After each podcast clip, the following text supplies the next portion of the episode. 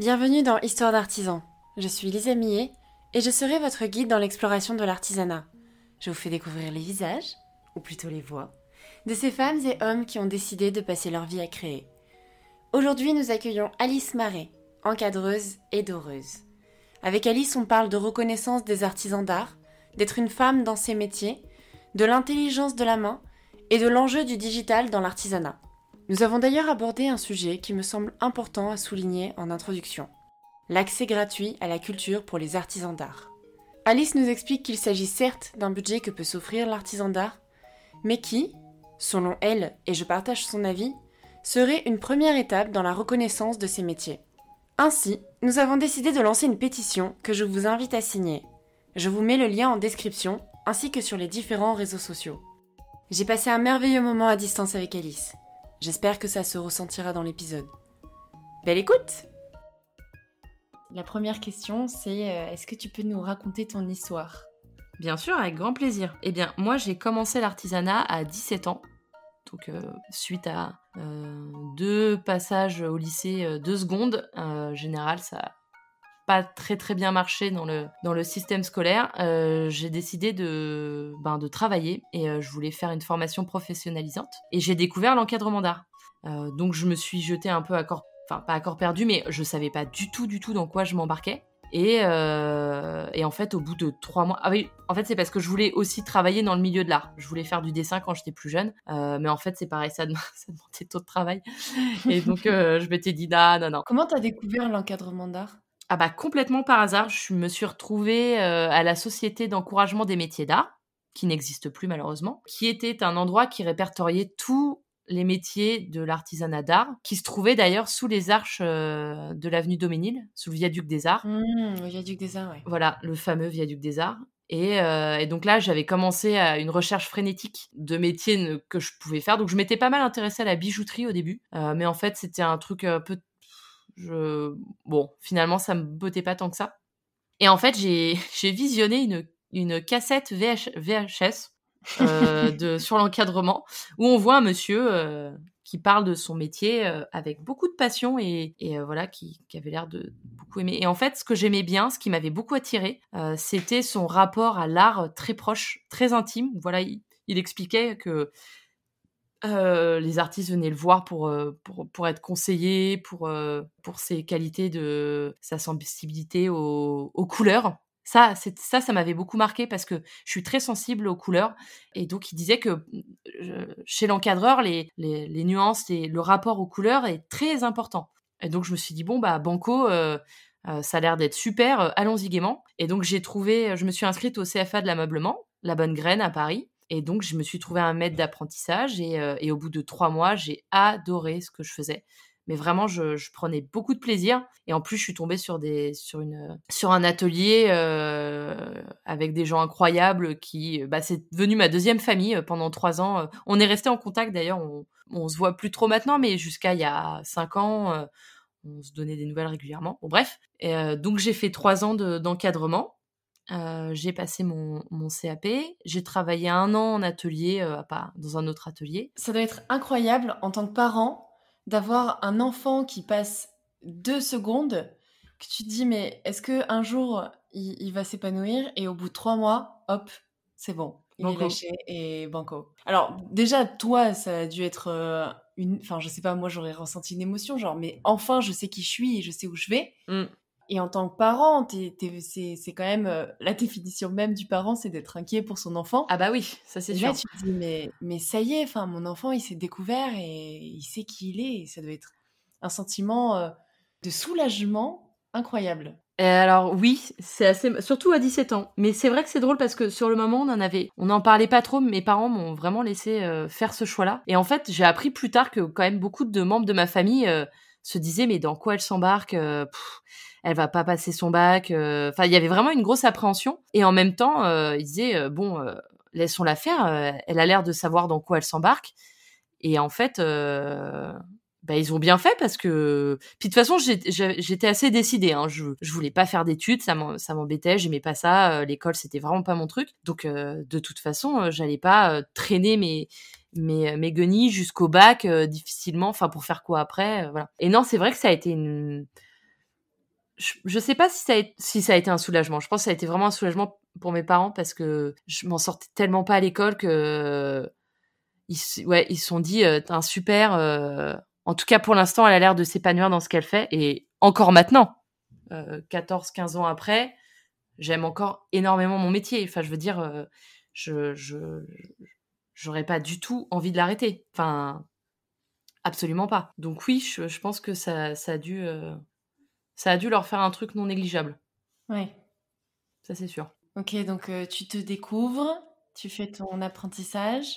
Euh, donc voilà, donc ensuite je, j'en, je, j'enchaîne sur un an en atelier et après, cette année-là, euh, je décide de faire de la dorure parce qu'en fait mon patron, en, mon premier patron, premier maître d'apprentissage en encadrement était aussi doreur et en fait euh, je trouvais ça génial, enfin voilà, je, j'avais été sensibilisée à, sensibilisée à la chose et je m'étais dit tiens, ça peut être quand même vachement intéressant de faire les deux métiers qui sont quand même très complémentaires. Enfin voilà, je m'étais dit ben bah, top, euh, faudrait que je fasse le C A P euh, dans la foulée en dorure, sauf qu'en fait à l'époque c'était un peu la crise et donc je trouvais pas de maître d'apprentissage. Donc j'ai travaillé un an en encadrement dans une boîte et à la suite de cette année, de cette année-là, j'ai trouvé un maître d'apprentissage euh, en dorure. Et donc là, j'ai fait mon C A P en deux ans et je suis restée un petit peu chez ce patron-là.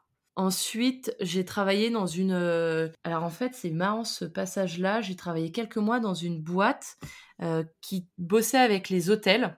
Euh, donc, ils faisaient beaucoup d'agencement, de déco euh, euh, dans des hôtels, euh, voilà, euh, et aussi dans des EHPAD. Et ils avaient un pôle euh, encadrement. Et donc, en fait, tu commandais euh, des affiches sur Internet, c'était imprimé sur place, et nous, ensuite, on les encadrait. Et après, c'était envoyé chez le, chez le particulier. Voilà. Marrant. Ouais, c'était assez drôle comme, euh, comme truc. Et, euh, et donc, eux, ils ont explosé, ils sont devenus une, une grosse boîte. Suite à, suite à ça... Euh, j'ai eu des problèmes de santé assez importants et donc j'ai dû m'arrêter huit mois.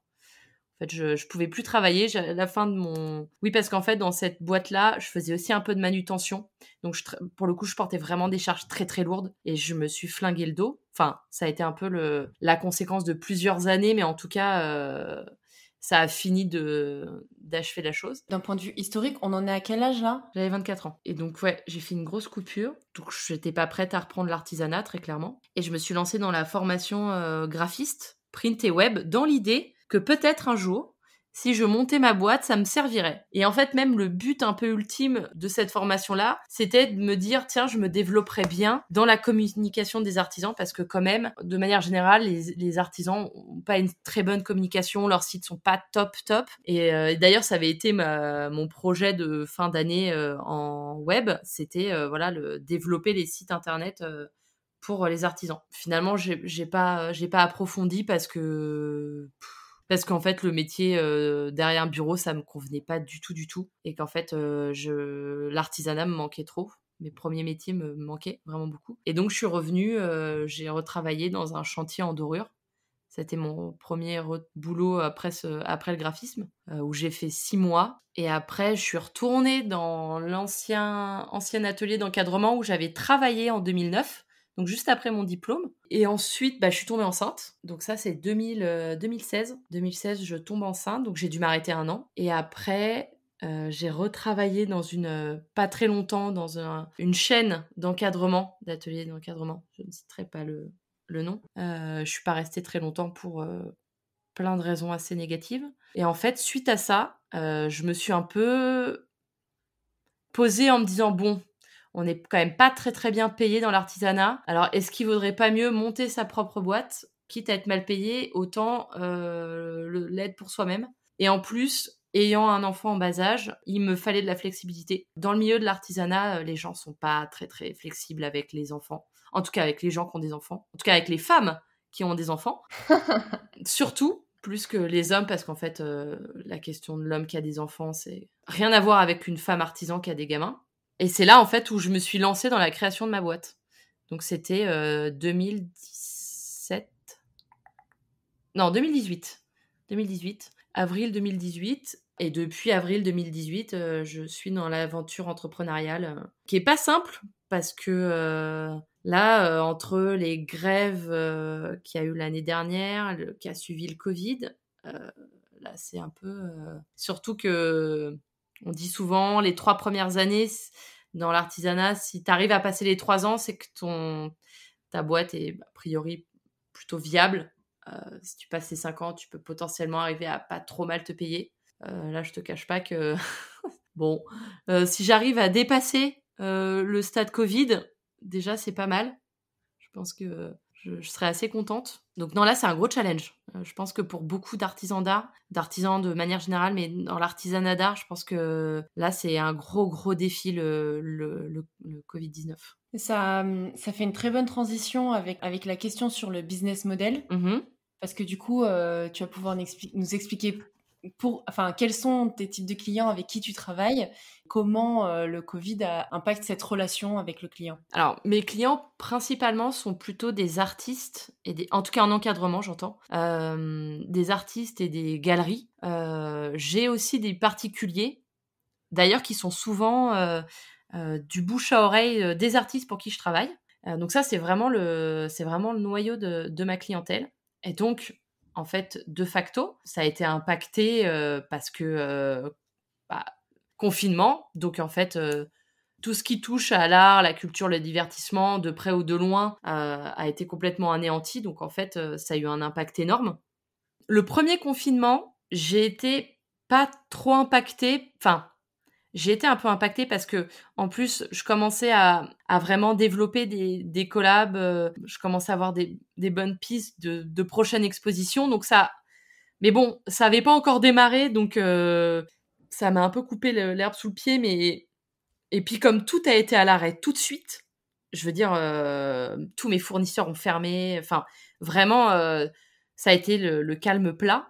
Euh, bon, je me disais, de toute façon, on est tous dans la même, euh, même galère, donc euh, on verra euh, après le confinement. Et en fait, la reprise a été euh, assez incroyable en juin, mai-juin. Euh, j'ai tous les artistes pour qui je travaillais, tout ça, qui, voire d'autres qui avaient entendu parler de moi, tout ça, qui sont venus tous, euh, ils sont tous arrivés au mois de juin, juillet, août. En fait, ça a été incroyable, ça a été explosion de, de, de commandes, de préparation, d'exposition. En fait, les gens se sont vachement adaptés, en disant, bon, euh, on ne sait pas trop euh, dans quoi on va, mais on peut... Dans, enfin, voilà, avec les restrictions qu'on avait, pas plus de tant de personnes dans les galeries, les machins, les trucs. Donc, euh, en fait, on commençait à, ouais, à s'adapter, en fait, au, à la nouvelle vie culturelle, art qui se préparait. Et euh, là, euh, là, le deuxième confinement, il, a, il est un peu très dur parce qu'en fait, il, est, il arrive en moment où c'est un peu le sommet. Et en fait, c'est un peu, euh, c'est un peu le coup près. J'ai des artistes qui le vivent vraiment pas très bien parce qu'ils avaient des expos qui étaient, euh, qui avaient été lancées.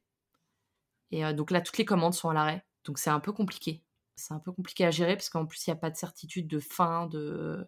Là, je suis, pour le coup, je suis beaucoup plus impactée que pour le premier. En plus, on en sait un peu plus. Enfin, on en sait encore un peu plus que le premier confinement. Euh, donc, j'ai des clients, en fait, qui ont peur, qui veulent pas prendre le risque de se déplacer. Enfin, euh, c'est très bizarre comme, euh, comme situation. Je, moi-même, je sais pas trop ce que je dois mettre en place, en fait, pour les accueillir. Euh, si je dois quand même les accueillir ou pas. Enfin, voilà, c'est... Parce que je, quand même, je continue à travailler. Et en plus, comme j'ai aussi des chantiers en dorure, c'est un peu compliqué, ouais. Ouais, la vision euh, du futur, et je pense que c'est des... tous les métiers artistiques, euh, la culture, euh, l'artisanat, au final, c'est des métiers euh, qui passent en, en second. Ah, même voire plus qu'en second. En, en millième. Non, mais... Ah non, je, gros... pense qu'on passe, je pense qu'on n'est pas du tout la priorité, mais vraiment pas du tout. De toute façon, la priorité, c'est que les gens continuent à travailler. Sauf qu'en fait... Euh... Ouais, le, le, le tout, c'est que les grosses entreprises continuent à tourner. Et bon, les autres, euh, qui vivent à rien, en fait. Si vous survivez, c'est bien. Si vous survivez pas, ben...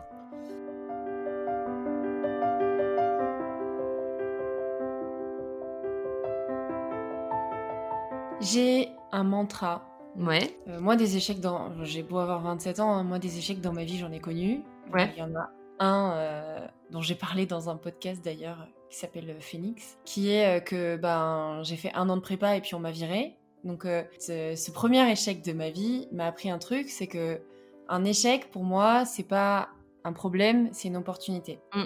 Et je suis convaincue que il faut pas voir... Euh, bon après, c'est, c'est, c'est facile à dire, hein, mais euh, il faut pas voir ce deuxième confinement comme euh, un échec, un moment à passer qui va être encore plus difficile, et cetera, mais comme une opportunité de se réinventer. l'artisanat pour moi, et c'est pour ça que j'essaye de répandre la, la positivité, mmh. c'est que je pense que si on est dans un bon état d'esprit, les artisans, c'est des artisans qui sont de base des gens créatifs, mmh. c'est quand même un, un état d'esprit créatif. Si on s'associe tous ensemble pour trouver des idées, eh ben, je suis sûre qu'on peut réinventer le métier et qu'on peut trouver des idées pour pallier ce problème de ben, il n'y a pas, il n'y a pas de commandes qui viennent. Mmh. Parce que j'ai pas la solution là de suite, maintenant, c'est des choses dont il faut parler, mais euh, l'art, on en aura le beau, le beau, et je, je sais pas, c'est une conviction que j'ai, et c'est peut-être euh, complètement trop euh, coucou les petits oiseaux, hein, mais euh, on a besoin du beau, et de, d'autant plus dans cette période, ouais, dans cette ambiance, on a besoin du beau, on a besoin de jolies choses, et on a besoin de l'art, on a besoin de la culture. Tu vois, moi, le, à la sortie du confinement, ma première réaction, c'est de voir euh, si euh, y avait des pièces de théâtre qui étaient ressorties. Mmh. Bon, c'est une autre sorte de beau, mais euh, j'avais besoin... Alors déjà, je me suis dit, il faut que je soutienne la culture, parce que je sais qu'elle va mal, mais surtout je, je, j'aurais pu me dire bah, je vais au cinéma, mais j'avais besoin de, de voir les gens, j'avais besoin de, de rencontrer l'art. Mais je pense qu'on est de plus en plus à se dire euh, au final pendant le confinement je dépense pas trop, mm. euh, pourquoi pas euh, dépenser bien et dépenser avec du beau, et du coup bah, le beau je le trouve où? Je le trouve pas chez Leroy Merlin ou Ikea, je vais le trouver avec les artisans. Donc voilà, c'est, c'est, c'est ma question, c'est, c'est, c'est peut-être, je suis peut-être trop optimiste. S'il y a des artistes qui nous écoutent, euh, continuez à produire, et je, Tout à et fait. je suis sûre qu'on va trouver des solutions pour... Euh, on en parlait avec... Euh, alors, c'est euh, ma, nouvelle, euh, ma nouvelle mentor que j'adore, qui est Annie Gondras, qui est la présidente de Savoir Patrimoine, que j'ai rejoint il n'y a pas très longtemps. Elle me disait, mais il y a de plus en plus de galeries qui se mettent sur le digital, en fait, mm. qui recréent le contexte galerie euh, en, en digital. Et au final, si, si on arrive... à vendre. On en parlait, on a parté tout à l'heure aussi. Hein. Mm. Euh, c'est super dur de, de vendre le, l'artisanat en digital, parce qu'au final, on vend des histoires, et on ne peut pas vendre une, une histoire en digital, il faut qu'on rencontre la personne. Mais d'un autre côté, euh, ça peut être une solution aussi, ou de faire, euh, je sais pas, des, vi- des visites virtuelles de galeries, ou des mini, je sais pas, pas peut-être pas des mini ventes aux enchères, mais euh, des genre t'as le galeriste euh, qui qui fait un petit un petit live, dire ah oh, ben voilà, je vous présente tel tableau, vous voulez que je m'approche? Sûr, on peut trouver des solutions. Alors je suis assez d'accord. Alors pour la galerie, c'est encore autre chose, parce que l'interaction est pas la même, dans le sens où euh, le gal- le galeriste il est il expose. Déjà. Donc, effectivement, même s'il y a un rapport humain qui est important, parce que c'est lui qui va euh, expliquer l'histoire du, de, des œuvres, euh, de l'artiste, mais dans un premier temps, il y a une possibilité de, de visualiser les œuvres sans avoir besoin d'être dans une interaction humaine. Euh, ce qui n'est pas le cas pour un artisan. Tu vois, si tu, si tu vas... Euh, Chez un artisan, c'est parce que tu as besoin de lui parler, parce que tu as besoin d'avoir des conseils. Tu es obligé d'avoir une interaction humaine. C'est obligatoire. Moi, je, je, je pense que c'est possible de digitaliser, de numériser les, euh, les galeries. De toute façon, il y en a déjà plein qui le font, qui le faisaient déjà avant, parce que, en fait, quand vous êtes une galerie internationale euh, et que vous voulez toucher un public international, ben, en fait, vous faites des, vis- vous faites des visites virtuelles, euh, vous faisiez déjà des visites virtuelles. Donc, bon, c'est, là, c'est juste que euh, ça touche un peu plus... Euh, Euh, effectivement, quand on est dans une ville comme Paris, qui a plein de galeries, que vous avez l'habitude d'y aller, et que là, bon, bah, faut regarder ça sur son ordinateur treize pouces. Effectivement, l'expérience n'est pas la même. Mais dans un premier temps, ça vous donne une idée euh, de l'œuvre, de ce que ça va vous vous amener, et que le jour où vous direz, bon, bah tiens, je vais prendre rendez-vous avec la galerie, euh, admettons dans un un avenir de post-confinement où on pourra à nouveau se déplacer, euh, dire bon bah voilà, je l'ai, je l'avais déjà vu en, en virtuel, et je voulais être juste sûre de mon coup en la voyant en vrai, et puis euh, je vous l'achète ou pas. Enfin non, s'il se déplace, a priori c'est qu'il va l'acheter. Alors que l'artisan, c'est pas possible en fait. On peut pas être dans, être, être dans une interaction virtuelle dans un premier temps. Oui, parce que c'est, c'est, ce, c'est ce conseil-là qui est euh, difficilement digitalisable. C'est pas possible. C'est, ça veut dire qu'il faudrait avoir une installation dans son atelier avec plusieurs caméras, que la personne, chez elle, elle est aussi toute cette installation. Je veux dire, il y a des choses qu'on peut arriver à transcrire par le, le virtuel, mais vraiment pas tout. Les matières, la texture, euh, la lumière, le rendu, la dorure, par exemple. La dorure, c'est à prendre en photo, c'est Un enfer. C'est un enfer. C'est la mission impossible. Donc en fait, si vous le voyez pas en vrai, euh, les couleurs, la couleur sur un ordinateur sera de facto pas la même qu'en vrai. Donc moi, si je vais voir quelque chose à travers un écran, je vais proposer une couleur.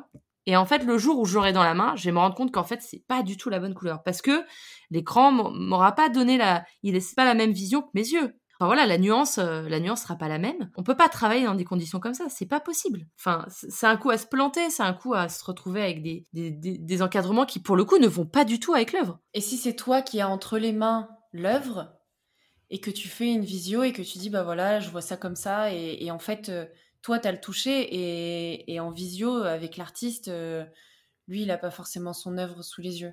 Ce qui, moi, ce qui m'est déjà arrivé avec des artistes avec lesquels je travaille beaucoup, c'est-à-dire qu'elle m'envoie des photos de son œuvre et en fait, bon, elle me fait vraiment confiance. Hein. Donc, elle me dit, je te fais confiance, tu me fais des propositions et après, tu me dis c'est quoi les mieux et je choisis. Là, on arrive à des, des, des niveaux où c'est pas forcément possible avec un particulier parce que c'est la première fois. Mais ça, c'est envisageable avec des artistes pour lesquels je travaille, avec lesquels je travaille souvent. Oui, c'est qu'il y a la relation de confiance. Parce qu'il y a la relation de confiance, parce que je connais sa manière de travailler. Euh, elle va savoir me décrire les textures de son, de son œuvre, de comment c'est, les couleurs, tout ça. Et moi, à partir de ça, je peux arriver à travailler et me dire, bon, d'accord, alors ça, c'est ça.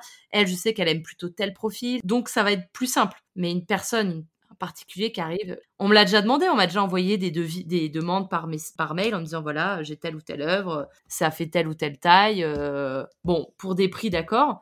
Mais pour des propositions, je sais, mais je peux pas. Vous, je sais pas, en fait. Si je vois pas votre œuvre, je ne peux pas vous donner une idée. Ce n'est pas possible. Ce que je proposais, moi... Encore une fois, je pense qu'il faut qu'il y ait la relation de confiance et euh, t'envoies l'œuvre et toi, t'as l'œuvre sous les yeux. Ah oui, oui. Ah, tu, elle me la livre, tu veux dire en physique, elle me livre l'œuvre. Ah oui, oui, ça, c'est possible. La partie conseil, en fait, elle vient de toi et comme oui, tu le disais tout à l'heure, euh, au final, il euh, y a beaucoup de gens qui disent euh, « Écoutez, j'y connais rien, je vous fais confiance, euh, mm.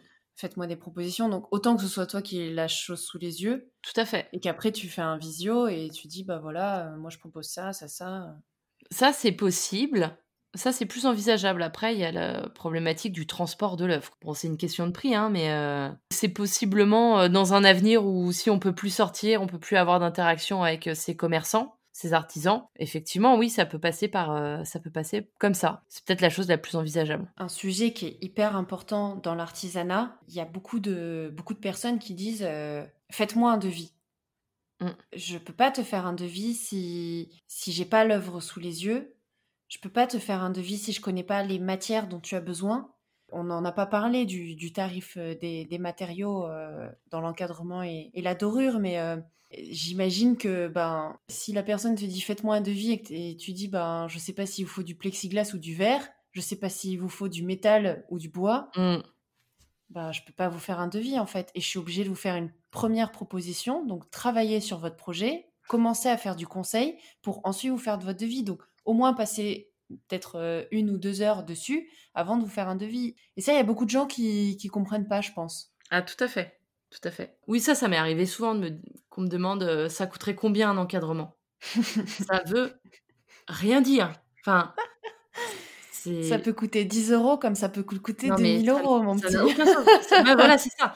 Et je dis, bah, je, ça dépend, la taille, ça peut, alors dix euros, non, mais en, ça peut coûter, oui, entre cinquante euros et euh, dix mille balles. Je sais pas, en fait, c'est, ça, ça veut rien dire ce que tu me demandes. Il me faut, j'ai besoin de plein d'éléments euh, pour te faire un devis. C'est, et c'est vraiment marrant parce que en, en, je pense qu'ils se rendent pas compte de ce que c'est un encadrement, en fait. C'est pour ça que moi, ce que j'aime bien quand je fais mes devis, c'est que je détaille tout. Toutes mes matières premières, elles sont détaillées. Donc en fait, mon client, quand il, quand il a le résultat final, il voit combien le verre va lui coûter, combien le cartonnage, euh, les attaches, la petite quincaillerie, mon, ma main d'œuvre à moi, le profil du cadre. Et donc en fait, ils se rendent bien compte qu'il y a de la matière derrière. C'est pas juste l'encadrement final. Je pense qu'ils ont une, une visualisation où ils se rendent pas compte du nombre de matières premières qu'il y a dans un encadrement. Franchement, Alice, tu me vois pas là. Non. Mais je, je souris, mais vraiment, parce que c'est ce que je répète constamment aux artisans que j'accompagne. La, les, le devis, c'est une part hyper importante de l'éducation. Mm. Il faut que tu fasses comprendre aux gens d'où vient le prix. et que tu fasses comprendre que tu ne te payes pas cinq cents euros de l'heure. Ça, tout à fait. Tu te payes à peine vingt euros. Et encore, t'as pas rajouté la marge parce ouais. qu'il faut que tu fasses ton market et ta com. C'est ça. On en a déjà parlé dans mes accompagnements où je disais, plus c'est détaillé, plus tu vas éduquer et tu vas créer la confiance. Mmh, tout à fait. Parce que tu vas faire comprendre d'où vient tout.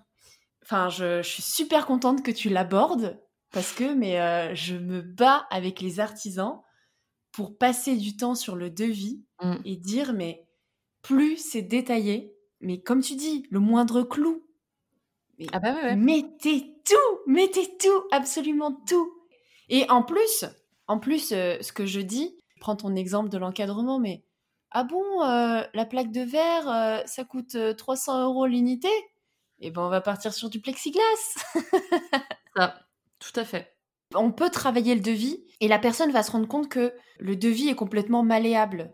Oui, ah bah, le... oui, c'est le principe d'avoir des options en fait, mais moi, je, quand, je, quand je fais mes devis avec mes clients, je leur dis, on, il y en a plusieurs possibilités. C'est pour ça que souvent, quand je ne les connais pas forcément, je leur propose plusieurs solutions. Donc, les, en général, les moins chers, le plus basique, à vraiment quelque chose qui est très adapté à leur sujet, qui coûtera un petit peu plus cher, mais en tout cas, je suis sûre que ça leur plaira. Avec des options différentes de verre, tout ça. Parce que je ne veux pas qu'ils se sentent au pied du mur où ils n'ont pas de choix. Où ils se disent, euh, bon, bah du coup, je vais prendre la... la version, la... enfin voilà, ce qu'il y a de plus cher parce qu'il n'y a, a pas d'autre option. Pour moi, c'est vraiment important de dire à mes clients, voilà, ma proposition, c'est ça, ça avec tel, tel verre. Alors, c'est vrai que le profil va être plus cher, le verre va être plus cher, mais votre encadrement, il va être vraiment unique. Vous allez l'adorer, vous ne vous, vous, vous en lasserez pas. Après, je peux aussi vous proposer une version moins onéreuse, euh, qui sera peut-être dans, selon votre budget, qui sera plus simple, qui fonctionnera aussi avec votre sujet, mais qui sera euh, plus dans une euh, quelque chose de plus simple, euh, voilà, que vous trouverez peut-être euh, un peu plus facilement partout, mais qui sera moins cher. Voilà, un verre simple, un cadre euh, simple, en bois plat. Bon, ça va marcher parce que c'est neutre, ça sera moins cher. Et parce que, pour moi, c'est important qu'ils ne se sentent pas... Euh... Je ne suis pas là pour les pousser à la consommation. Moi, je leur propose ce qui est le mieux pour leur sujet, pour leur œuvre, et si c'est la version la moins chère, voilà, c'est pas... Bah, au final, de toute façon, c'est, au final, c'est, c'est comme ça que tu signes des contrats. Est-ce que tu demandes le budget à la base ? euh, Ça m'arrive, oui. Ouais, ouais. Quand c'est des gens, euh, quand c'est des particuliers que je connais pas forcément, alors après, ça, c'est... Je pense que ça va avec l'expérience, mais euh, en général, quand je commence à parler avec mes clients, je sais pas, mais il y a quelque chose dans leur manière de... de parler ou de regarder mes échantillons. Et là, je sais si je dois leur demander ou pas s'ils ont un budget. Il euh, y a des clients, je sens qu'ils sont complètement à l'aise et qu'en fait, euh, pff, ils, ils vont avoir un budget euh, assez... Euh, enfin voilà, un peu, pas nos limites, mais pas loin. Mais c'est vrai que c'est, quelque, c'est quand même quelque chose que je demande parce que ça m'est arrivé trop de fois où en fait, euh, je fais un devis et là, ils me disent « Oh, ah non, mais c'est pas du tout mon budget. » Ou alors... Vous vous attendez à quoi comme euh, est-ce que vous avez une idée un peu du prix ? Ah, c'est une bonne question, ça. Plutôt que de dire c'est quoi votre budget ? Ouais, vous avez un peu une idée du prix ? Admettons un quarante trente, s'ils me disent oh bah je sais pas, cinquante euros. En général, je souris, je dis bon, alors là effectivement, ça va être un peu plus. Ou combien vous êtes prêt à mettre ? Parfois, ça peut marcher aussi, ça peut les mettre un peu plus à l'aise. En fait, moi, ça va m'aiguiller sur ce que je vais leur proposer. S'ils me disent euh, non, non, mais attendez, vous inquiétez pas, euh, faites-moi des propositions. Bon, ok, alors là, je sais dès le départ quel euh, profil je vais leur proposer. Mais en fait, si la personne me dit euh, si c'est plutôt ça mon budget, pas plus de cent euros, bon, clairement, je vais pas lui proposer de facto un profil où je sais qu'il va coûter cher. C'est même pas la peine. Enfin, je veux dire, euh, euh, après, si vraiment euh, j'imagine que ça qui va aller avec le sujet, je vais lui proposer quand même. C'est aussi mon rôle quand même de, de proposer des choses qui vont aller avec leur sujet. Et ça m'est déjà arrivé d'ailleurs. La personne n'avait pas un budget incroyable, mais en fait, euh, il y avait un échantillon mais qui allait parfaitement avec son sujet et manque de bol, euh, il était un peu hors budget. Je lui avais dit, bon bah voilà, euh, je, de toute façon, moi, il y a toujours des facilités de paiement. J'ai réussi à la convaincre. Je lui ai dit, mais euh, c'est vrai que c'est un budget, euh, c'est indéniable. Après, euh, qu'est-ce que vous préférez ? Est-ce que vous préférez mettre un truc qui va moins bien avec... qui est certes moins cher, ou vous direz peut-être dans trois ans, ah ouais, non, mais en fait, ça va pas, euh, je voulais l'autre, et vous potentiellement, vous allez le refaire, ou un profil où en fait vous avez craqué dessus et effectivement ça va super bien avec votre sujet, vous êtes super content. Alors certes vous allez payer un peu plus cher, mais en fait euh, le résultat et l'expérience au final euh, va valoir le coup largement. Euh, et puis vous direz bah dans quinze ans, ah ouais non mais en fait ok ça, ça m'a coûté un peu de fric, mais euh, mais je regrette pas du tout du tout. Ça veut dire quoi un peu plus cher?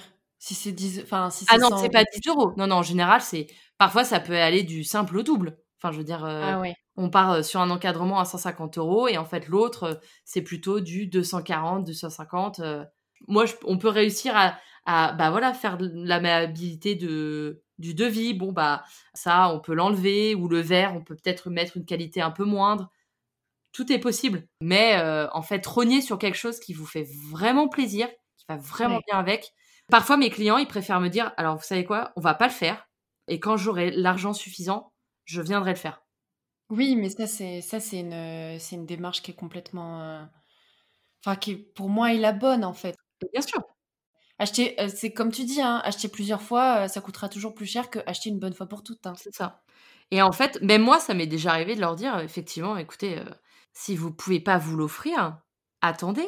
Euh, bon, en plus, parfois, il y a des gens qui sont un peu impatients, mais en fait, euh, quitte à avoir vraiment un, un bel objet, quelque chose dont vous êtes content, euh, attendez peut-être un an, deux ans, et quand vous aurez le budget euh, pour vous le, vous le payer, vous le ferez.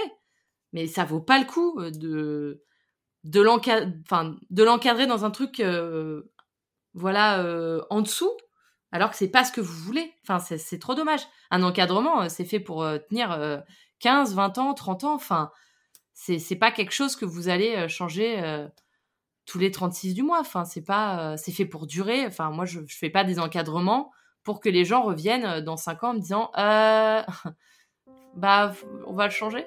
Enfin, moi, ça me, ça me fendrait le cœur. Je, c'est, en tout cas, c'est pas mon éthique professionnelle. Je, c'est, c'est pas ça.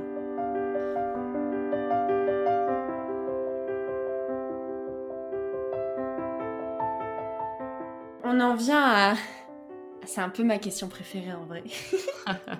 Je suis toute oui. Voilà, ma question sur les anecdotes. Est-ce que tu as des anecdotes à nous raconter, Alice? Ouais, je, je... Euh, en encadrement, euh, ça a été dans mes premières années d'apprentissage. Euh, donc je me souviens, c'était un monsieur qui, qui était venu faire encadrer une photo de lui. Donc c'est un vieux monsieur hein, qui vient nous faire encadrer une photo de lui euh, serrant la main de Gorbatchev. Et donc c'était, euh, enfin voilà, ça avait l'air d'être une photo auquel il tenait vraiment, vraiment beaucoup. Et donc on lui avait fait une, une proposition d'encadrement, tout ça, bon bref. Et le jour où il est venu le récupérer, donc de, de souvenir, je, je, je crois que j'avais, fa- j'avais fait euh, partie de, une partie de la fabrication. Et donc on lui montre l'encadrement et euh, je, je vois euh, euh, une vague d'émotion un peu le submerger où... Il, il était hyper ému et il regarde l'encadrement et il dit à ma, donc il dit à ma patronne, il prend ses mains en disant mais oh, il, l'encadrement est superbe, vraiment merci beaucoup, vous vous rendez pas compte à quel point cette photo me me tient à cœur, je vraiment c'est un souvenir très important pour moi. Et en fait ça m'a vraiment beaucoup marquée parce que je me suis dit mais euh, ah mais en fait c'est c'est ça la satisfaction de la la gratification de quand tu, tu fais un travail, tu fabriques quelque chose et, et, et tu vois dans les yeux de ton client qu'il est, euh, il est ravi, il est heureux. Euh, certes, voilà, on ne sauve pas des vies, on fait pas des... Mais je trouve que c'est très suffisant et, euh, quand, on, quand on fait ce... Enfin, quand on travaille, en fait, tout simplement, quand tu as cette gratitude de, de ton client, c'est, ça n'a pas de prix, en fait, vraiment... Euh, Et je, je pense que ça m'a. Ce jour-là, j'ai été confortée dans l'idée que je, je ferais ça toute ma vie. Enfin, je je veux pas faire un, un travail où il y a aucune reconnaissance. En fait, euh, le travail que tu fais, c'est ok, c'est normal, c'est super, c'est bien, mais on te le dit jamais. Enfin, et vraiment l'artisanat, ce, ce côté, euh, cette proximité avec ton avec ton client, ben, je, je trouve ça euh, assez incroyable. Et ouais, c'est, c'est... et pourtant ça remonte. Hein. Je pense que je devais avoir dix-huit ans à l'époque. dix-sept ou dix-huit ans, ça, ça devait être la première année. Et euh, ça, m'a vraiment, euh, ça m'a vraiment beaucoup marqué. Enfin, on le, on le répète souvent, mais c'est quand même un métier, euh, tout le temps la m- même chose qu'on aborde, mais humain. Mmh. Et encore, ce côté humain bah, se, re- se ressent aussi dans euh, quand tu crées pour, un, pour une personne. Alors, ça peut être particulier, mais euh, Mais j'imagine, enfin, je sais pas comment tu considères les artistes. Est-ce que tu les considères comme des professionnels ou des particuliers ? Euh, comme des professionnels. J'imagine qu'il y en a beaucoup qui doivent avoir la même émotion. Mmh. Ah oui, oui, oui. Oui, oui, c'est vrai. C'est tous ces métiers humains où euh, ben derrière, tu as une certaine reconnaissance. Ça doit être la même chose quand, euh, je sais pas, quand tu es médecin. Euh, mais quand, dès que tu as le contact humain, en fait, tu dois vivre des événements comme ça tellement enrichissants. Tu te dis, mais je sais pourquoi je fais ça. Ah ouais, c'est ça. Ouais. Je sais pourquoi je le fais et je sais pourquoi je le, je le ferai encore toute ma vie. Moi, je vois, j'ai, j'ai plein d'amis qui n'ont pas du tout, euh, qui travaillent bah, voilà, derrière les bureaux, qui n'ont pas du tout ce, ce rapport-là avec leurs clients. Et en fait, pour rien au monde, je, je, je, j'échangerais ça. Enfin, je trouve que c'est tellement... Euh, c'est vraiment important parce qu'il y a... On sent qu'on est, enfin voilà, qu'on a fait, on y a mis beaucoup de, du nôtre. Enfin, en plus la fabrication, c'est quand même, euh, on part de rien, on a une œuvre, on arrive à un, à un résultat concret. Et, euh, et en plus, surtout quand c'est toi, euh, tu vois, qui a conseillé ton client, euh, qui a pris du temps. Donc parfois, t'as toujours un peu cette appréhension où tu dis, pff, j'espère que ça va lui plaire, parce que même si on l'a choisi ensemble, toi, t'arrives à visualiser la chose parce que à force d'habitude. T'arrives à très bien voir, euh, l'imaginer, mais ton client, pas du tout. Donc, en fait, c'est un peu genre... Euh, bon, moi, je sais à quoi ça va ressembler, lui, pas trop. Et c'est vrai que quand t'arrives au f- résultat final, mais même parfois, moi, je, ça me... je regardais les œuvres, j'étais là, pouah, c'est... c'est... c'est trop beau, je suis trop contente de ce qu'on a choisi, de ce que l'on a choisi, tous les deux. Moi, je l'ai mis sur la voie, voilà, c'est mon client qui a quand même le mot, euh, le mot de la fin. Et quand je, je, je vois, enfin euh, voilà, le, la réaction de mes clients, euh, qui, enfin vraiment, qui sont contents. Euh... Alors il y en a qui sont expressifs ou pas. Hein, euh... Mais ouais, c'est, c'est vraiment satisfaisant. Enfin moi, je, c'est, c'est pas une drogue, mais presque. Je, j'avoue, j'aurais du mal à m'en passer. C'est beau. Mm. Et du coup, ta deuxième anecdote ? Et du coup, ma deuxième anecdote, c'est euh, pareil, euh, apprentissage en, en, en dorure. Pour reconte- recontextualiser. En apprentissage en dorure, ce qu'on nous a souvent dit, c'est euh, quand tu commences, euh, tu fais tu fais un peu les choses ingrates, c'est-à-dire tu, on te met direct au ponçage, au ponçage du blanc, à la préparation des supports qui prennent beaucoup de temps. Et ça, tu peux le faire pendant un petit, un petit moment quand même. Et donc, ça, tout le monde me l'avait toujours dit à l'école, euh, les gens, euh, les doreurs que j'avais pu rencontrer, tout ça. Et donc, euh, le premier jour que je fais chez mon maître d'apprentissage, euh, j'arrive, je rentre dans l'atelier, tout ça, et je vois qu'il y a des, des boiseries, des portes... Euh, partout euh, allongé, enfin à plat, à horizontal. Et donc moi, je m'attendais logiquement à ce qu'ils me disent, bon bah on, on va faire du ponçage, tu vas me poncer ça, nanana, on va faire comme ça. Et là en fait, mon patron me tend euh, un coussin à dorer, une palette, un couteau, et il me dit bon bah maintenant euh, tu vas me dorer euh, tous les toutes les moulures là qui sont sur les boiseries. Et euh, je suis restée complètement perplexe, un peu perdue, en me disant euh, qu'est-ce que quoi je, euh, C'est pas ça à quoi on m'a vendu. C'est pas ce qu'on m'a vendu. Et en fait, j'étais vraiment interloquée. Je pense que j'ai eu quelques secondes. Euh, Je l'ai regardé en disant, mais je comprends pas, euh, ah bon ? Il m'a dit, oui, oui, il faut que tu faut que t'arrives à, à maîtriser euh, euh, ton coussin, ta palette et ton couteau. Après, tu seras, si t'es pas à l'aise tout de suite avec, euh, tu risques de pas l'être euh, plus tard. Et donc lui, en tout cas, c'était son, c'était sa manière de fonctionner, effectivement. C'est vrai que c'est quand même plus funky de commencer un apprentissage en commençant à dorer plutôt qu'à poncer. Euh, sachant que j'ai quand même fini par poncer à un moment donné ou un autre. Hein, ça... Mais c'est vrai que c'était le, le, mon premier jour d'apprentissage, ça a été ça. Et ça m'a, ça m'a, ça m'a beaucoup marqué, je dois avouer. Eh ben c'est, c'est très beau et c'est beau de voir qu'on peut rencontrer des gens qui qui font pas de l'apprentissage euh, juste parce que ben ça permet d'avoir une rémunération par l'État. Oui aussi oui. Mais parce que il a vraiment envie de transmettre et euh, il est vraiment là pour dire euh, t'es la t'es la génération future donc euh, on va mettre les mains dedans direct. C'est ça. C'est, c'est vrai. Trop cool. Juste avant d'enregistrer. Tu... tu as raconté une histoire qui m'a beaucoup plu et j'aimerais bien que ce soit une troisième anecdote. Ah, c'est... c'est... je me souviens même plus. C'est sur euh, l'anecdote avec Emmanuel Macron, comme quoi tu as fait l'Élysée. Ah oui. Tu voulais lui donner ta lettre. Ah oui.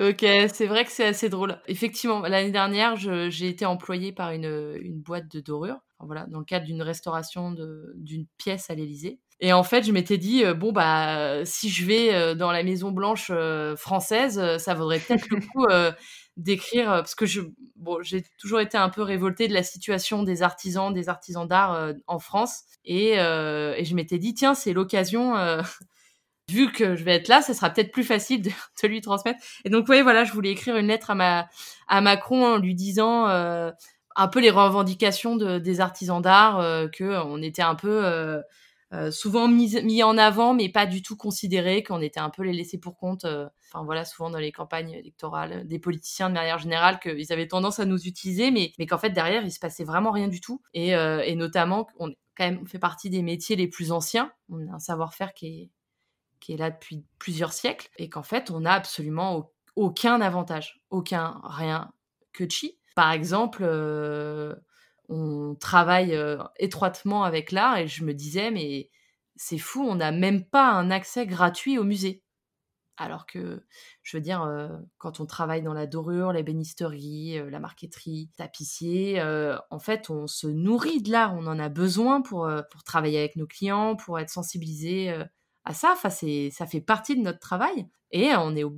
enfin, voilà, on est obligé de payer... Euh, Comme, comme un des mortels, et je, je, ça m'a toujours beaucoup étonnée. Alors, effectivement, on n'a jamais eu trop de revendications, et je me disais, mais... Enfin voilà, j'avais envie de lui faire une lettre et lui dire tout ce qui ne va pas dans le milieu de l'artisanat, euh, et qu'il faudrait un peu plus euh, penser à nous, et on ne demande pas non plus euh, d'avoir une statue à nos effigies euh, euh, dans les endroits où on travaille, mais d'avoir un peu de reconnaissance, juste un peu, vraiment... Euh, juste dire euh, ah ok les gars on vous oublie pas euh, tiens euh, voilà vous, vous avez le droit à ça. Bon. Par exemple les journalistes ils ont une carte de presse un peu leur sésame, ils font tout ce qu'ils veulent, ils font, voilà ils font ce qu'ils veulent avec euh, c'est quand même euh, un passe droit non négligeable notamment pour aller dans les musées et je me disais ben pourquoi euh, nous on pourrait pas avoir une carte aussi euh, notamment c'est, ça serait assez intéressant mais pas pas que d'avoir des facilités de transport euh. Bref. Donc voilà, je, je voulais écrire une petite lettre à Macron que je n'ai évidemment pas faite, hélas. Euh, mais j'y ai pensé très fort, hein, même pendant les mois où je travaillais, je me disais, il faut que je la fasse, il faut que je la fasse, faut que je ne l'ai pas faite. Euh, tristesse. L'idée de la, de la carte pour euh, accès gratuit au, au musée ou même des châteaux, j'imagine. Ouais, tout à fait, les châteaux, tout en fait, le patrimoine, patrimoine culturel. Eh bien, je trouve que c'est une super idée. J'ai un peu cette conviction que... Euh, les changements, ils viennent pas du haut, ils viennent du bas. Ouais, c'est sûr. Et donc, je t'ai dit tout à l'heure, il faut absolument qu'on lance une pétition. C'est vrai, c'est vrai. Je vais la lancer, hein, je te préviens. C'est vrai ?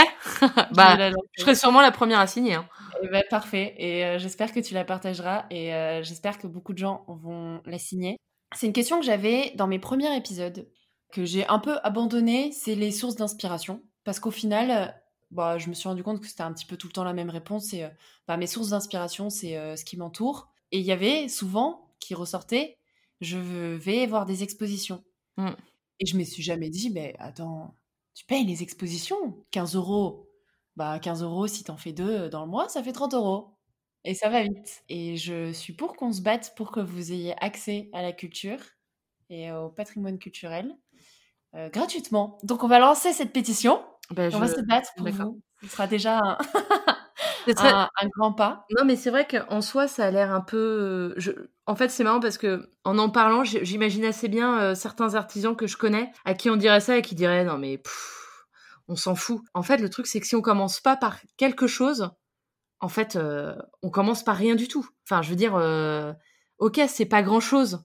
C'est vrai qu'il y, a... Il y en a qui... La plupart des artisans peuvent se payer. Euh... Mais en fait... ça devrait pas être le cas, on devrait pas avoir à payer. Donc, ok, c'est pas grand-chose euh, de pouvoir aller euh, dans des musées, euh, dans des châteaux, mais euh, ça, ça, ça devrait être normal.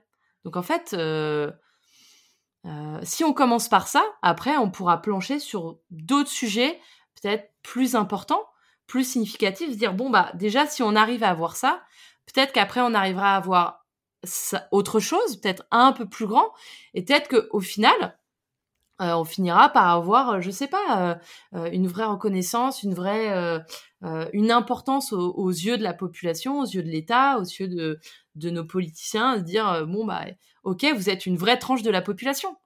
Ouais. Pas euh, juste euh, euh, l'artisan au coin de la rue euh, qui est alcoolique et qui fume trois paquets par jour. C'est hyper important ce, ce phénomène de reconnaissance. Et c'est, euh, c'est un des combats en, en ce moment de l'Institut national des métiers d'art qui est en train de se battre pour que les métiers d'art, l'artisanat d'art, aient un code N A F. Tout à fait. N A F, ça veut dire euh, Nomenclature d'activité française, si je ne me trompe pas. Et en fait, c'est, encore une fois, tu vois, c'est, au final, c'est, c'est pas grand-chose.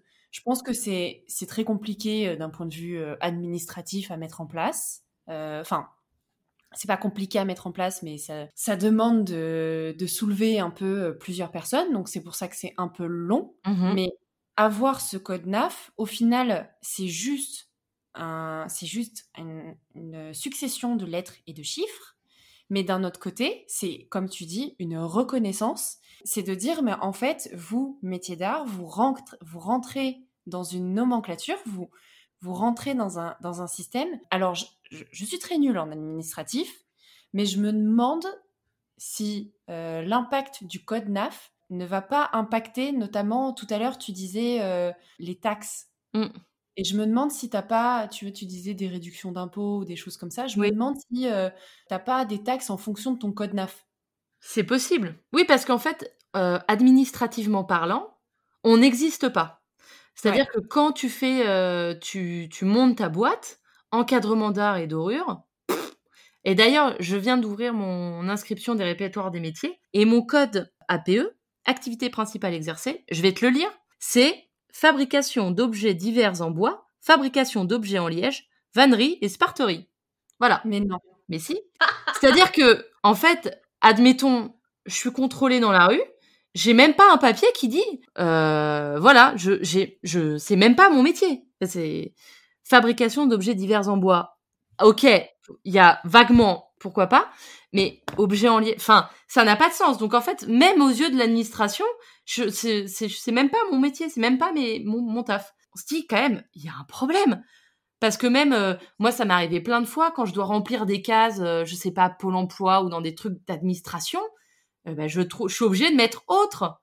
Je trouve jamais mon boulot. Alors, parfois, je vois ébénisterie, je me dis « Ah, c'est un E, on n'est pas loin, ça pourrait être encadrement. » Mais non, non, non, d'horreur non plus. Ça, on n'existe pas. Aux yeux de l'État, on n'existe pas. C'est pour ça que ça m- c'est un peu énervant quand on vient de dire euh, « Oh, les savoir-faire français, l'artisanat d'art, c'est quand même des métiers incroyables, euh, qui sont la fierté de la nation française. » Je... Pff, c'est un peu... Euh, comment dire ? C'est un peu énervant de dire... Euh, Ouais, alors d'accord, on a un peu la fierté de la nation française. En attendant, dans dix ans, on n'existera plus. Alors bon, vous allez trouver qui, du coup, dans dix ans ? Voilà, ça passe peut-être à commencer par une reconnaissance où, déjà, quand on tape notre truc, « Oh bah tiens, on me reconnaît, cool !» Je je je sais même pas ce que c'est, Sparterie. Je pense que ça part du début. C'est que, euh, encore une fois, ça fait des générations... que euh, on prône le bac plus cinq, et c'est notre discussion du tout début, c'est qu'on prône le, bas, le bac plus cinq. Donc, on a passé des générations à dire, pour réussir, il faut être euh, devant un ordinateur. Tous les gens qui étaient passionnés par ça, on les a mis devant des ordinateurs. Et aujourd'hui, ben, c'est, c'est, y a plus de transmission. Non. Et, et, et en fait, ces gens qu'on a interdits de travailler avec leurs mains, et eh ben aujourd'hui, ils sont pas capables de dire à leurs enfants « Je vais t'aider à travailler toi-même avec tes mains » parce qu'ils y connaissent rien non plus. Ben non. Aujourd'hui, tu as plein d'enfants qui voudraient le faire, mais qui sont complètement perdus, qui savent pas où aller chercher l'information. Et on est là, et on est là devant admission post-bac, et on fait « Mais qu'est-ce que je rentre dans ce truc ? Moi, je veux faire un C A P en ébénisterie. Qu'est-ce que je mets ? C'est ça. Qu'est-ce que je, quelle école je mets ?» La conséquence, c'est qu'en fait, euh, on n'en parle pas ou plus.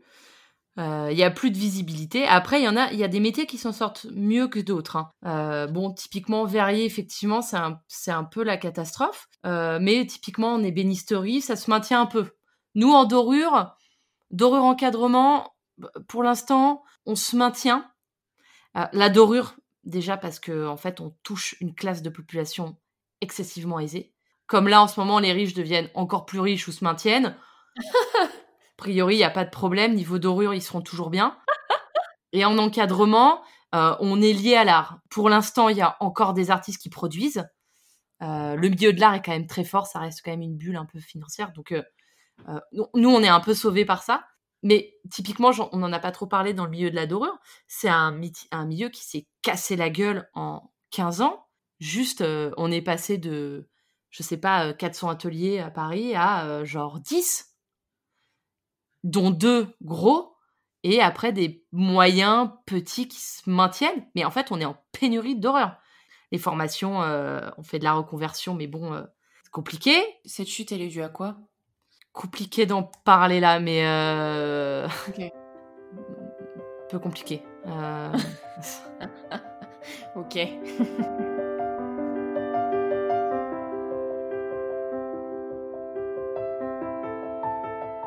Je suis trop contente, c'est des sujets qui me...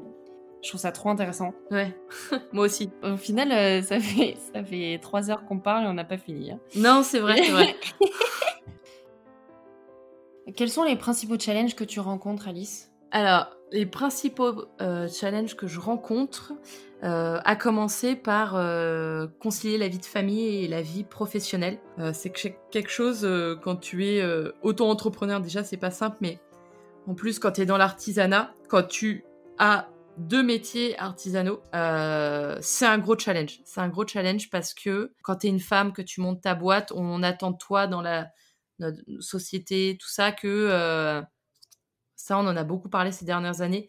Tu sois un peu la Wonder Woman où tu dois pouvoir tout faire, voilà, avec le sourire, donner ton temps professionnel, euh, arriver à tout faire bien, à être présent pour tous tes clients, ton mari, ton mec, ton enfant, voilà, que tu sois pas forcément euh, fatigué, que tu te donnes à trois cents pour cent, et c'est c'est pas c'est pas très facile d'arriver à, à trouver un juste équilibre. Tu parles d'équilibre quand tu travailles avec des professionnels, quand tu travailles sur tes chantiers, quand tu travailles avec des particuliers. Alors justement, j'en viens au, au deuxième challenge, euh, qui est de concilier euh, mon métier d'horreur, euh, d'heureuse et d'encadreuse, parce que principalement quand je suis en dorure, je travaille en chantier, donc en fait euh, j'ai des missions qui peuvent durer de deux semaines à plusieurs mois. Et donc, je ne peux pas laisser mon, mon atelier d'encadrement sur le carreau. Donc, en fait, je suis obligée d'arriver à trouver un planning pour travailler en chantier la journée, en atelier le soir.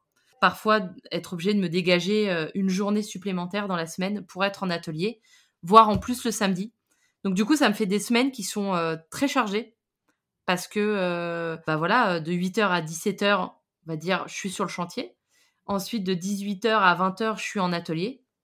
Donc ça, je fais ça à peu près depuis six mois. Plus euh, la vie de famille à côté, ma vie perso. Enfin, ça, mmh. c'est vraiment un gros challenge pour moi. Parce qu'il euh, y a un moment donné, la fatigue commence à pointer le bout de son nez. En ce moment, j'arrive à trouver un, un équilibre avec les, les personnes qui me... L'atelier pour qui je travaille en dorure, euh, qui sont euh, personnes flexibles et... Voilà, très, très humain, très ouvert, et c'est vraiment très chouette de travailler avec eux, et donc euh, qui me permettent de pouvoir travailler plus facilement à mon atelier. Et, mais bon, ça reste des choses à, euh, à réussir à bien. Difficilement conciliable. Alors c'est, c'est, oui, c'est difficilement conciliable. C'est, diffi- c'est pas impossible, vraiment c'est pas impossible, mais euh, je pense que là mon, mon erreur, c'est que je... J'essaie, je, je veux tellement satisfaire tout le monde dans des, dans des temps donnés restreints que euh, je me fatigue beaucoup. Et euh, qui dit fatigue, dit erreur, dit possibilité de se faire mal. Donc ça, il faut que je fasse attention à, euh, dans ces cas-là, donner des délais un peu plus longs, euh, surtout en, dans, pour l'atelier, pour pouvoir en fait euh, à me maintenir physiquement et mentalement, pour réussir à ne pas être tellement fatiguée que ça ne soit plus du tout possible. Tu as déjà expliqué que tu étais capable de dire non. Tu es capable de dire non pour des projets, notamment de particuliers qui veulent te faire faire des petites choses. J'ai pas l'in... enfin, en tout cas, dans ce que tu expliques, tu dis, tu sembles dire que tu as du mal à dire non sur euh, des plus gros projets avec des délais très courts. Alors ça, ça dépend. Par exemple, en atelier, en encadrement, quand je me suis lancée, j'acceptais tout, euh, même les délais ultra shorty, et je je me suis pas plantée, mais j'y ai laissé des plumes. Euh, je me suis retrouvée dans des situations où je bossais de neuf heures du mat à deux heures du matin, et, euh, et ça c'était pas possible. Donc j'ai appris, euh, les, les six premiers mois où j'ai commencé, j'ai fait beaucoup d'erreurs, euh, je disais oui, je donnais des délais complètement impossibles à tenir. Là maintenant je fais attention, euh, je sais que je suis plus capable de le faire, donc euh, je peux plus faci- je, j'arrive plus facilement à dire, euh, à dire oui, mais quand je sais que c'est pas possible, même sur des chantiers, euh, euh, dernièrement, j'ai dû refuser un chantier parce que je je, je pouvais pas assurer, euh, et parce qu'il était trop loin, trop éprouvant, je pouvais pas assurer et le chantier et mon travail à l'atelier. C'était pas possible. Et, je, et moi, je veux pas euh, mettre mon, mon travail d'encadreuse euh, sur le bas-côté au profit de mon travail de doreuse. Pour moi, il faut, trouver, il faut que je trouve un juste équilibre. Et donc, j'ai dû refuser ce chantier. C'est pas ce que j'aime, je, j'apprécie pas forcément de, de faire ça. C'est, mais euh, je, c'était pas possible pour moi de le faire. De concilier les deux, c'était impossible. Donc, euh, voilà, j'ai dû euh, m'organiser autrement, euh, retrouver des chantiers un petit peu moins... Euh, Euh, moins éprouvant, moins loin, plus proche de chez moi, plus, plus raisonnable en termes de temps, tout ça.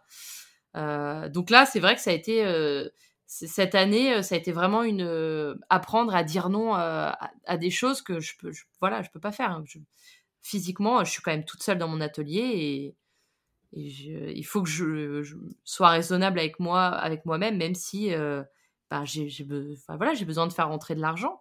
Encore une fois, euh, pas, pas à n'importe quel prix. C'est très régulier que les artisans aient une double activité.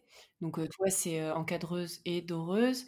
Il y a des artisans qui vont, euh, qui vont avoir des, des facultés en design et qui vont dire bah, « je vais faire du design en freelance » plus, euh, je pense notamment à Aurélie Chaden que j'ai enregistrée dans les premiers épisodes. Et en fait, dire « je prends une double activité pour… Euh, » pour pouvoir faire mon artisanat comme j'en ai envie, parce qu'en fait, c'est, c'est ça aussi. Souvent, la double activité permet de dire « je n'ai pas la, cette pression monétaire pour l'artisanat et mmh. du coup, je prends les projets qui me correspondent le plus. » Tout à fait. Il y a cette dimension de « si on choisit un double métier, il faut choisir un double métier compatible. Mmh. » euh, ce double métier de euh, « ben, si toi, c'est un, t'as un métier en atelier et un métier sur chantier, c'est peut-être pas forcément des métiers compatibles. » Et donc, euh, réfléchir à bah, est-ce que je vais pouvoir euh, passer la première heure sur, euh, sur l'encadrement et la deuxième heure sur la dorure euh, mmh. de ta journée, c'est pas, c'est pas possible. C'est pas simple, mais, euh, mais c'est un peu l'histoire de ma vie, mais j'aime pas choisir. Je... Oui, oui, oui. je, je pense que ça fera rire les personnes qui me connaissent quand je, j'aurais dit ça, mais je, je, j'ai pas envie de choisir l'un ou l'autre. J'ai pas envie de me dire, bon, là, c'est plus possible, faut choisir. Je serais incapable. Enfin, je, je pense que je préférais continuer à être dans un... à vraiment devoir trouver, plancher, à me dire, bon, maintenant, tu prends une heure et tu réfléchis à comment vraiment bien t'organiser pour être vraiment euh, à la fois euh, présente au chantier, présente sur les ateliers, quitte à, voilà, prévenir tes clients, dire, euh, euh, vraiment mettre un, un planning... Euh, dire je peux être présente tant et tant à l'atelier, le reste du temps je, j'y suis pas, donc voilà, mes délais seront plus longs parce que je peux pas travailler tous les jours comme un encadreur euh, là, qui a que ce métier là ou juste d'horreur, parce que je je le veux pas en fait, j'ai, j'ai pas j'ai pas envie, enfin, j'y arriverai pas surtout, je pense. Ça permet de respirer aussi. Tout à fait. En fait, euh, j'aime vraiment les chantiers en dorure, pour moi c'est, c'est vraiment complémentaire de mon taf à l'atelier, de mon travail, de... c'est... c'est pas pour rien que j'ai fait les deux, c'est, c'est complémentaire. Donc, je... ça, ça me fendrait le cœur si j'étais obligée, amenée à, à devoir choisir. Je... Ouais, je... j'aimerais pas du tout. Du coup, j'en viens à la dernière question, Alice. Mm-hmm. C'est comment vois-tu l'avenir de l'artisanat d'art ? C'est une très bonne question. C'est une très bonne question. Je suis pas particulièrement euh, très optimiste à long terme. Pour moi, de mon analyse, je pense qu'on est des métiers qui sont voués à disparaître. Euh, les gens ont tendance à un peu bondir, mais typiquement, euh, la dorure, je, je pense que d'ici vingt ans, ça n'existera plus ou peu. Pourquoi ? Il y en a, c'est, c'est difficile de, de, de, d'être doreur toute sa vie, en fait. D'être doreur ou encadreur jusqu'à ses soixante-dix ans, c'est un peu utopique. Donc je pense qu'il y en a peut-être pas mal qui, d'ici cinquante ans, feront a priori autre chose. Je suis pas sûre qu'il y ait une grosse relève derrière. Il y en aura, mais beaucoup moins. En fait, je pense qu'au fur et à mesure des années, plus ça va aller et moins il y aura de, d'horreur sur le marché. Parce que moins de formation, parce que moins d'ateliers. Et donc, euh, voilà. Donc, je pense que c'est un métier qui va mourir doucement. Après, euh, il en restera toujours. Hein, quelques-uns, euh, les irréductibles, euh, voilà. Mais je, je pense que c'est pas... Euh, c'est, malheureusement, c'est pas un truc qui va perdurer. L'encadrement, euh, peut-être un peu plus. À moyen terme, pour le coup, je suis un peu optimiste parce que euh, avec cette histoire de confinement, j'ai quand même pu remarquer un, un regain d'intérêt euh, des personnes pour euh, tout ce qui est euh, voilà, déco, réarrangement d'intérieur. Parce qu'effectivement, quand on passe deux trois mois chez soi, H vingt-quatre, on a tendance à beaucoup regarder ce qui nous entoure. Et pour le coup, pour en avoir parlé avec d'autres artisans, un ami tapissier, euh, euh, même des musées qui disaient, mais en fait, euh, les gens, ils se sont dit, euh, oula, attends, ça veut dire que potentiellement, on va réavoir des confinements. Et en fait, du coup, les gens se sont aperçus que, ah bah tiens, cette affiche qui est accrochée avec euh, des punaises euh, que je dois faire encadrer depuis euh, cinq ans, que j'ai toujours pas faite, tiens, et si je la faisais maintenant ? Parce qu'en plus, comme peu de gens ont consommé, euh, et ben là, ils sont plus à même de se dire, ah, fou, tiens, je préférais, de toute façon, on peut pas aller au ciné, on peut pas aller euh, dans les restaurants, les bars, c'est fini. Bon, bah tiens, j'ai deux cents balles à mettre euh, quelque part, et si je les mettais dans cette affiche ou dans cette sérigraphie qu'on m'a offerte et que j'ai toujours pas encadrée. Et donc, à moyen terme, effectivement, j'ai eu un regain de, de clients particuliers, notamment, voilà, qui me disaient, bon, bah euh, là, c'est le bon moment pour faire encadrer les choses que je dois faire depuis des années et que je le fais pas. Et qu'en fait, j'aimerais bien l'avoir chez moi. Parce que, potentiellement, on sera amené à, avoir, à être à nouveau confiné. Puis, en fait, même les gens qui sont en télétravail, ils ont envie d'être dans un intérieur qui... où ils sont bien, ou qu'en fait, euh, alors effectivement, euh, ils ont une chaise un peu pourrie. Bah là, du coup, ils vont se dire, euh, bah tiens, euh, euh, je vais refaire, refaire mon fauteuil euh, qui est un peu naze, euh, plus confort, comme ça, je serai mieux. Bah pareil, tiens, ce mur, il est blanc, c'est pas top. Et si je mettais une œuvre d'art... Euh, ou un truc, ou quelque chose, ou de la céramique. Ou... Enfin, en fait, les gens ont, ont très envie de se réapproprier leur intérieur, euh, ce qui n'était pas le cas avant, puisqu'on vivait beaucoup dehors, en dehors de chez nous, euh, chez les autres, euh, bah voilà, dans les bars, euh, dans les expos, dans, le, dans la vie culturelle et le divertissement euh, qu'on avait avant. Maintenant, on va être à nouveau plus chez nous. Et donc, je pense qu'à moyen terme, on va avoir euh, voilà, des regains de... pour les artisans d'art. Combien de temps ça va durer ? Est-ce que tu es en, en contact avec euh, des, des ateliers d'encadrement de, de, de, d'horreur qui ne sont pas à Paris ou banlieue parisienne ? euh... Pas trop. Ah si, euh, si, si, j'ai une amie d'heureuse euh, qui est à Avignon. C'est vrai que ça fait un moment qu'on ne s'est pas, euh, on s'est pas parlé. Oui, je connais quelques, quelques d'heureuses en dehors de Paris. Parce que, tu vois, je me dis... ta réflexion de, on, au final, on passe beaucoup de temps dehors. Mm. C'est quand même relativement une réflexion de Paris et ses alentours, puisque c'est vrai qu'on a des petits logements et on a souvent envie de les fuir, ces petits logements, parce qu'on est mm. un peu serré. Mais quand tu as une grande maison, tu as plus tendance à rester dans cette grande maison. Mm-hmm. Je vois mes parents, euh, ils préfèrent largement un bon film chez eux plutôt que, euh, ou même un resto, ils préfèrent... Euh, Ils préfèrent se faire à manger à la maison et profiter de la, ch- de la cheminée plutôt que d'aller au restaurant. Oui, tout à fait. Je ne vais pas dire ça tous les soirs, mais, euh, mais voilà, un apéro entre amis, ça ne va pas se faire dans un bar, ils vont, ils vont s'inviter les uns les autres. Mm. Euh, je me dis, c'est peut-être un regard de personne qui vit dans des appartements et dans des mm. endroits assez, assez petits. Tout et que fait. Oui, je suis d'accord, euh, on va avoir très très envie, c'est dans les prochains, dans les prochains mois, les prochaines années, de faire en sorte que nos logements soient plus agréables à vivre euh, et que ce soit pas rempli de meubles Ikea. C'est vrai. Et puis surtout, on va beaucoup plus les utiliser, donc on va se rendre compte qu'Ikea, ça ne tient pas. C'est ça. Ah, en fait, ce tiroir est nul. Mais sans doute, sans doute, t'as raison que dans les prochains mois, on va se dire, mais euh, j'ai envie d'un truc beau chez moi. Ouais, c'est possible. Après, euh, en dehors de Paris, je pense que les gens peuvent avoir aussi ce type de réflexion parce que malgré tout, même s'ils vivent pas... Fin... Après, ça a des questions des trans... de tranches d'âge. Euh, de facto, de... les personnes de plus de soixante ans, a priori, ils ont une vie nocturne un peu moins importante que quelqu'un qui a vingt-cinq à trente ans. Après, je... bon, c'est toujours un hein, qui... Euh... Enfin, voilà, qui sont plus dans la sortie, mais c'est quand même plutôt ça. Euh, je pense que même des gens qui sont en région vont prendre plus le temps de, d'aménager euh, leur maison ou... Euh... Enfin, voilà, se débarrasser de choses dont, euh, qui étaient de mauvaise qualité pour se dire bon bah tiens c'est peut-être le bon moment pour euh, racheter un truc de meilleure qualité, que ça tienne mieux dans le temps. Euh. Mais c'est vrai que là ce, le discours que j'ai eu c'est plus un truc de grande ville, notamment euh, Paris et sa, et sa banlieue. Mais je pense que ça peut être applicable à d'autres grandes villes et même euh, moyennes villes. Enfin c'est pas. Mais t'as, t'as raison dans le sens aussi où enfin euh, on, on, on l'a vu avec les jardins. euh, les gens, euh, les gens qui étaient à la campagne et qui se sont pris d'affection pour le jardinage, euh, ils étaient mmh. à la campagne. Hein. C'est sûr. Mais donc, euh, toi, sur le, sur le long terme, dans, les, dans des, des dizaines d'années, tu, tu vois un déclin de l'artisanat? Je pense, oui. Il y, a, il y aura toujours des métiers... Euh...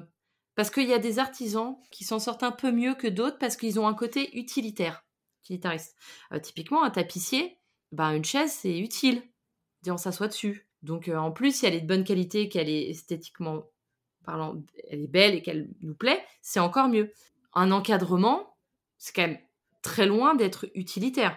Juste, c'est beau et ça nous apporte quelque chose à l'intérieur. Enfin, pour nous, mais je veux dire, si on doit être amené à être d'avoir moins de choses chez nous et, et qu'on doit prioriser des choses très utilitaires, bah c'est sûr que l'encadrement et la dorure ou, je sais pas, la marqueterie, euh, la sculpture, ça va pas, ça va pas rester. Franchement, je suis, je suis vraiment pas très optimiste. Et j'ai, pour le coup, j'espère que je me trompe, vraiment. J'espère que mon moi, dans quinze ans, dira « Non, mais t'as vu, comme tu analyses tellement mal la situation et qu'en fait... Euh, » En fait, il y aura un regain et, que, et qu'en fait, euh, au final, euh, tout le monde se s'arrachera, les doreurs et les encadreurs euh, en France, et, que, et qu'on nous chouchoutera tellement qu'on sera super bien payés et que ça sera génial et que la vie sera belle. Mais euh, je je pas, euh, j'y crois pas trop. Surtout si on part dans des... Il y a quand même eu beaucoup de modes, euh, notamment dans la déco, où c'était très minimaliste. Le côté euh, scandinave très euh, épuré, euh, sans esbrouf, sans rien, blanc, gris, euh, taupe, beige, euh, sans, sans truc accroché au mur, vraiment le, le simpliste. Ben, ça, c'est, ça, c'est pas très bon pour nous, par exemple. Ah, c'est sûr que toi, tu préférais le logement de Donald Trump. Ah bah... ah, ok, euh, alors... Euh... Non. Non. Non, je suis pas. Alors moi, je suis pas très. Enfin, je, je suis bling bling, mais pas. Euh... Ça, ça me plaît pas trop quand des appartements il y a de la dorure partout. Alors j'aime bien ça. Hein. C'est un peu kitsch quand même. Euh, je veux dire, euh, c'est un peu le problème euh, des gens qui ont vraiment beaucoup d'argent, c'est que le goût va pas toujours avec. C'est pas parce que tu es milliardaire que tu as bon goût. Malheureusement, c'est souvent quand même l'inverse. Bah, à partir du moment où t'es orange, c'est généralement que t'as mauvais goût. Hein. Ah ouais. Non, ouais.